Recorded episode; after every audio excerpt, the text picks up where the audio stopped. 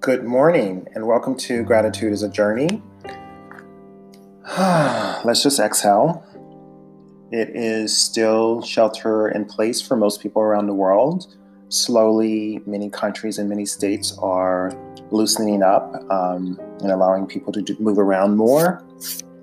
And um, as like many of you, still being cautious. Um, but how do you feel about it? I would love to hear some of your feedback. You can always email me a message here at Gratitude is a Journey, you know, and we can discuss it further. But this is a new normal, and this is the focus of today's um, gratitude, the new normal. I'm grateful for the new normal. You're like, how could you say that? Well, I could say that because in many ways I see financial institutions, businesses, and companies that really didn't appreciate the average everyday man and man woman uh, working very hard um, in their lives. And it's kind of a reset that you know a lot of us have time have had time in the past few weeks or months for some to really reflect on what's important to us. And like many of you yes of course i miss work but also I am loving the quality time with family through our Zoom calls, our texts, and our phone calls, and friends as well. I'm enjoying getting to know myself better. When I was working before, I really didn't have the time. I was working 70 plus hours a week, you know, and weekends off. One day I would really take the kind of take care of business, and the second day would be to kind of catch up on sleep. So, quality of life in many ways from the outside looking in yes, I was doing okay. Yes, I was bringing money in. And yes, I was living comfortably.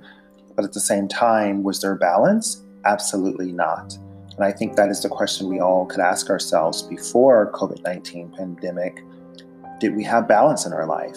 After we're back in the flow of the new normal, because there's no longer a normal. Even if something else comes after COVID, we will have to deal with it in the same manner and hopefully not worse, but whatever is to come, we have to be prepared for it, not only as individuals and your families, but also as um, you know a state, a nation, and a global world. I mean, this has affected our global economy, and we still don't know how that will roll out. But what I can be grateful for is that I've had the time to reflect. I've had the time to strategize for my new normal. I've had the time to reconnect with friends and family and sort out a lot of things personally. And I'm sure all of you have as well. So let's be grateful for the new normal. And whatever that is, we're all in it together.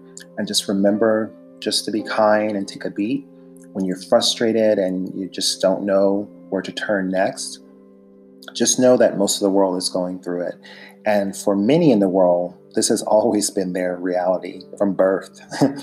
And we're lucky in many nations that are experiencing this that we have our freedoms and we will again rise again and hopefully many many will rise with us you know so thank you again for watching gratitude is a journey you can check us out on spotify also google podcasts and many other platforms and feel free if you would like to pass it on to a friend to share.